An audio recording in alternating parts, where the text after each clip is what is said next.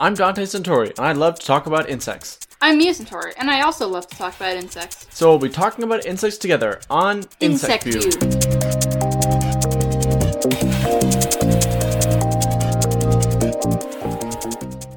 Hello, and welcome to our second episode of Insect View. If you're coming back, then we're glad that you're still listening. And if this is your first episode, we have another uh, episode up that you can listen to right now. Um, so if you like this one, then go check it out. So today's subject is a bug that I'm sure uh, everyone listening knows about. It is the praying mantis, and this is a much larger group of insects than you might think.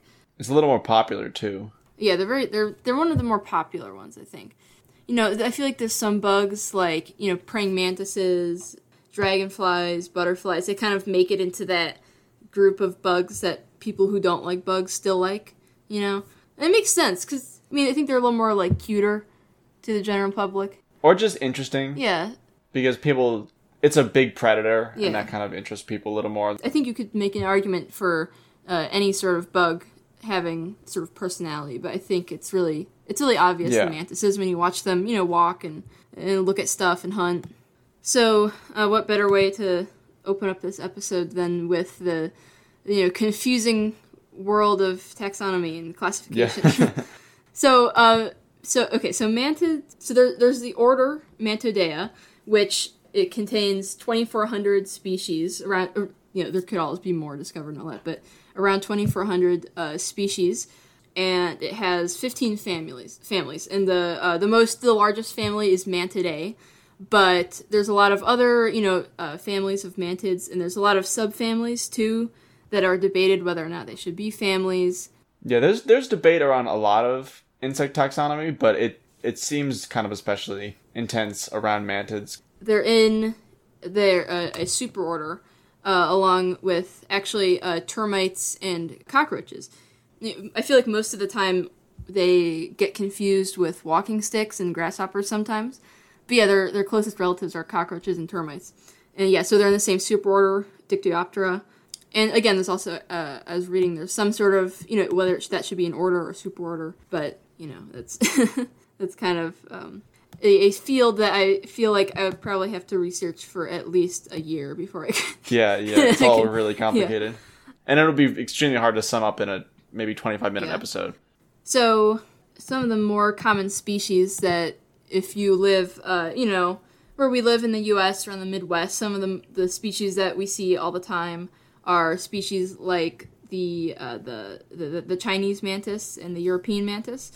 Yeah, a lot, a lot of them got here as sort of like agricultural controls. Yeah. Because they're such good predators, they were just brought in to control garden pests. They were put brought into fields, imported, and that's how they got such a foothold. And that's why you can find the Chinese mantis pretty much across the United States, I think. Yeah, well, it was first introduced. The Chinese mantis, I think, was accidental. Yeah, yeah. It, it was it was accidentally in, introduced uh, in 1896. It was near Philadelphia. Thanks, Philly. I think it was some bot- botanical or agricultural shipment came in. People think that there was just an egg case stuck to it and it got out. Yeah. Well, I mean, they're really small as nymphs, so it's totally plausible. It could. Yeah, and the, and the Chinese mantis is a it's I'm pretty sure it's yeah it's the largest mantis in North America, and it's so big it's been seen eating small mammals. They're opportunistic. Yeah, there are some pretty big videos online of it taking hummingbirds from feeders or If you look up uh like praying mantis hummingbird, you can probably find it. But it's just like sitting on the bird feeder, and then just that's not their main source of food or anything. It's more like they sort of misjudge it. I feel like yeah, because they don't usually Yeah. go after those large animals because they can seriously so. hurt. So the- don't worry. It's Yeah, it's not going to attack your cat. Yeah, but the, you can you can easily identify them because like of their large size, and also they have a black spot in the inside of their raptorial front leg. So those those pro legs they used to grab their food with, there's a black spot in the inside of it, and that's a dead giveaway. That's a it's a Chinese hmm. mantis. And as for like a native species, a really widespread native species, the Carolina mantis, it's not only from Carolina, as the name kind of might suggest, but it's across the United States. It goes into South America. It's another like important pest control insect. These are actually pretty. When I was doing my research, pretty much all the mantises I looked up, no matter how widespread or obscure they were, they almost all of them were sold as pets. yeah. Yeah, it says something for the the insect pet trade, especially with mantises. Yeah, I mean, they. I think aside from the fact that they just, you know, just they they make very fun and impressive looking pets. Uh, it's probably has to do with the fact that they're pretty easy to you know to ship around and stuff. Yeah, and they're large enough Yeah. you can handle them. Yeah, and they live for they live for about a year, so you know you get some good some good time with it. And because they're for the most part ambush predators, that you don't need a ton of space. Uh, they're not going to run away on you. And speaking of uh, just ambush predators, when you when you say praying mantis, people always think of the the Chinese mantis, the green ones that hold their arms in a kind of prayer formation. But there are a lot of other types of mantises that don't follow the sit and wait uh, predation style. There are a lot of in America. We have some ground varieties that uh, they'll run down their prey. They're really active predators. They're like the grizzled mantis. It's a type of mantis that it's America's only tree dwelling tree dwelling species. I guess there, there's one more species I'll give a special note to. It's another introduced species, but this is another one you see a lot online because it's the Mediterranean mantis. Uh, it's got a really it's got a very impressive threat display of whenever it gets threatened, it'll pop up its arms and flash its wings. It's on on the on its hind wing. It's got a really bright eye spot, and so there you'll you'll see it like squaring off against cats or someone's skateboard. It'll just be popping in this giant display. So the life cycle of the praying mantis is also kind of interesting. The praying mantis will lay something called an ootheca, um, which is it's, it's it's an egg casing, and it, basically like the actual word itself basically it means it means like egg cover, uh, like from the, the Latin words. It's a the word ootheca applies to any sort of like egg mass or something. Um, so you know mollusks, a mollusks will make a thing that is classified as an ootheca, Uh, but also another another notable one is cockroaches. If you've ever seen like a, a cockroach ootheca, it's you know it comes out of their their abdomen. Yeah, You usually you might be able to see them on uh, like sticks in a field and stuff. It's like this kind of frothy looking. it looks like coffee Yeah. foam that someone kind of stuck to a tree branch. Yeah, it does. It or like that's that um that stuff that used to like uh, fill in cracks in walls. That Yeah, yeah, the little insulation Yeah, foam. but it's basically it's made up of these proteins that sort of harden, and it creates an environment for the eggs uh, to be safe from parasites and predation and all that kind of stuff, and you know from from the elements. So that's uh, that's where they hatch from. And so the praying mantis, they they live usually for like around a year. The most uh, notable, or I guess the most well known part of the praying mantis life cycle is probably their mating, because of the thing about the female eating the male's head. Yeah, the, the cannibalism. Yeah, which is it's uh it's not entirely untrue. I mean that does happen, but it's not like a one hundred percent uh head eating rate. So I think for most species it ends up being from around three to fifty percent. so usually if if you're the male praying mantis, the odds are it's it's basically when you look at the risk to reward factor, it's usually pretty worth it. They take some time to themselves and they think, Yeah. okay, am I feeling lucky? Yeah. They, they look at like the, the horoscope. Yeah, they're, they're checking the newspaper. They're checking this. They got a little magic eight ball they're shaking. Yeah, Geminis are suspicious, sus- especially susceptible to cannibalism this winter. Oh, oh boy, I don't know what Yeah. this. like, oh, you know, I was gonna, I was gonna go, you know, with her, but she's like a Virgo, and I don't, eh, I don't know if we're totally compatible. yeah, Mantis horoscopes aren't like star compatibility. It's chance of devouring. Yeah, it's like, no, oh my god, she's a Scorpio. Stop. she's totally gonna eat you. You're not. It's not worth it, man. She's not right for you. But I'm in love. But she's gonna eat you.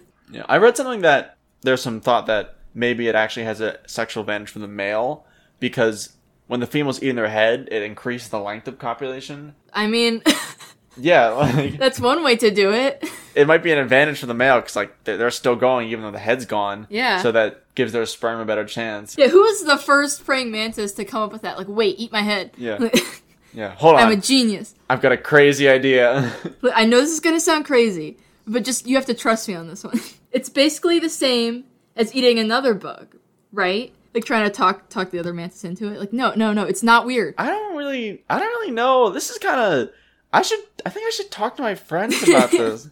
yeah, and but not all of them do the the cannibalism mating because there's actually a species in America, uh, Brunner's mantis, the Bruneria borealis, and they're all part. They're the only mantid species that reproduces only through parthenogenesis. Yeah, parthenogenesis. So that there aren't any males in the species. It's all females. That's also Yeah, parth- parthenogenesis is also pretty common in walking sticks. There's plenty of species, you know, that where there's only females or they've never been able to find a male of the species, and there's some that uh, that can produce bo- both sexually and asexually. So you know, they they Yeah, can lay yeah. unfertilized eggs or they can lay fertilized eggs. So. And the, there's actually there's there's cannibalism not only in uh, reproduction, but when they're young as well. That happens. All the little mantids burst out of the ootheca. They oftentimes eat each other. Uh, another thing that is kind of interesting is that you know if you you know you picture a mantis they have those little triangle heads and uh, usually you'll see like a little dot in their eyes and you know it kind of moves around. Um, but that actually is not that isn't like a real part of their body. It's actually it's basically a, a trick of the light. It's called a pseudopupil.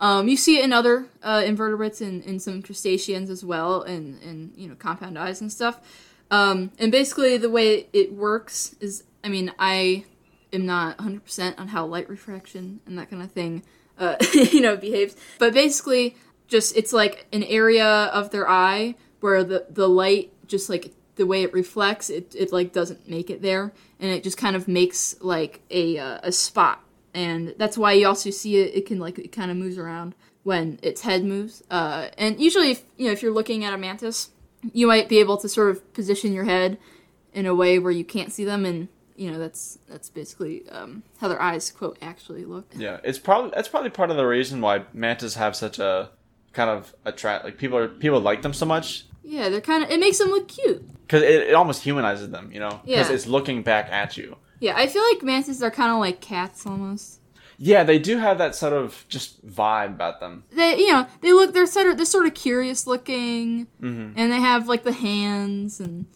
yeah i think i, I would def- definitely i think that the little pseudopupils help a lot with their popularity They also have a mantises actually have. I just learned this when I was doing the research for the episode. They've got one ear just kind of in the middle of their thorax. I think they're one- they're one of the few species that have just one ear. Most mantises have. I think all mantises have the ear or a vestigial amount of the ear. But depending on the species and what it where it lives and what it does, the ear is present in different forms. So for ground mantises, uh, mantises that uh, run like they attack their prey on the ground, they really don't fly. They're they barely have the ear at all. It's it's not very effective. But the ones that fly around more often, their ear is pretty. Uh, it's used for detecting incoming predators such as bats, so they can hear the ultrasonic of the bats, and they do this like fighter plane maneuver where they swoop to the left and just drop down when they hear the bats coming. Yeah, they are really um they're really adept predators and and you know, it's just their camouflage and you know like the way that that their bodies like work. But they also actually um I'm pretty sure they're the only or one of the only bugs that have like advanced depth perception and they were able to determine that they have like nerve cells that calculate depth perception in a delightful experiment where they gave them 3D glasses. Like the little red blue ones you take to the movie. Yeah, so you can uh, you can you can find pictures of praying mantises with 3D glasses if you look it up. That's- Uh, that's and it's- amazing. It's uh, it's great and everyone should do it. That's hilarious. Yeah, yeah, you're you're in the movie theater watching like I don't know the Minions in 3D, and you look to the left and there's just a praying mantis just watching the yeah, movie. yeah. He's got like um like like a, thing of popcorn, but it's just like like head. it's just little fruit flies, yeah, the wingless ones, popping them in his mouth. yeah. yeah, and, and again for this episode, I I did some looking into YouTube videos, uh, and there's way more comments for mantis videos instead of Junebug videos because it's just a more popular species. But a lot of them were kind of really like sweet messages, or people were talking about their praying mantis pets. People were talking about, oh my my praying mantis Molly, like I had her for a year, and she was she was so delightful, and there are all these mm-hmm. really like cute messages Yeah. where people are. Ta- and then there's also the genre I don't like, which is the mantis fight. People are like, oh, burn it with fire. No, the mantis fight videos. I hate. I hate Oh, fight oh, I videos. hate I it's like mantis versus scorpion, mantis versus this, mantis versus that. Yeah. It's so I, I don't know. I just never liked it's those. like and it kind of it's like I don't know. I feel like it's like borderline animal cruelty. yeah, and it's it it serves no like educational purpose. Yeah, it's not. It's not like because I don't have a problem if it's like here's a mantis, you know, attacking this like wasp that landed on a flower. That's that's like it's like what it would do in nature. But if you're like putting it in like a container with another bug and you're like aggravating them. It's like Yeah, it, it's like some weird fight club. you suck. I don't know. You're the worst. I just, yeah. I, I've always had a bad feeling when it comes to those videos. Yeah, I don't like this, and I get them in my like YouTube recommendations. Yeah, it shows up. like, oh, you like bugs? Do you want to see them mm-hmm. kill each other? Fight Like, to the no. death in the Yeah. pit. Oh yeah, someone someone was also talking about the praying mantis Manuel they found. So, and he's been catching The small praying- moths oh, and like the feeding pet's them. name was Manuel? What? Yeah, they named the praying man- mantis Manuel, and they just found it on their car one day. And that seems like a lot of the way people get their mantises. They just find like a mantis on their wall, and it kind of just hangs Yeah. out there, and now they're best they're best Yeah. friends. And he sits in his hand when he plays Red Dead.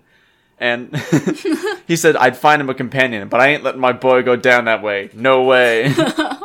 yeah, yeah. I found um, a dead praying mantis once on a like the side of a fence. Mm-hmm. Yeah, it was just like I was talking to someone, and then I saw it on the side of the fence. And I was like, "Oh my god, a praying mantis!" And I went to go like pick it up, and it was like, "Oh my god, it's dead."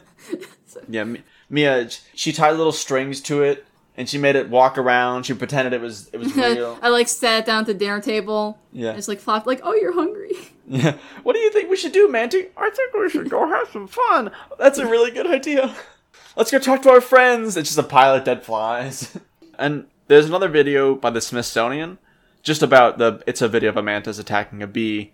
The video, the comments are normal, except for somebody who says, "Never thought the Smithsonian would scoop down to gluing the bee to the leaf and filming an artificial feeding as a genuine hunt."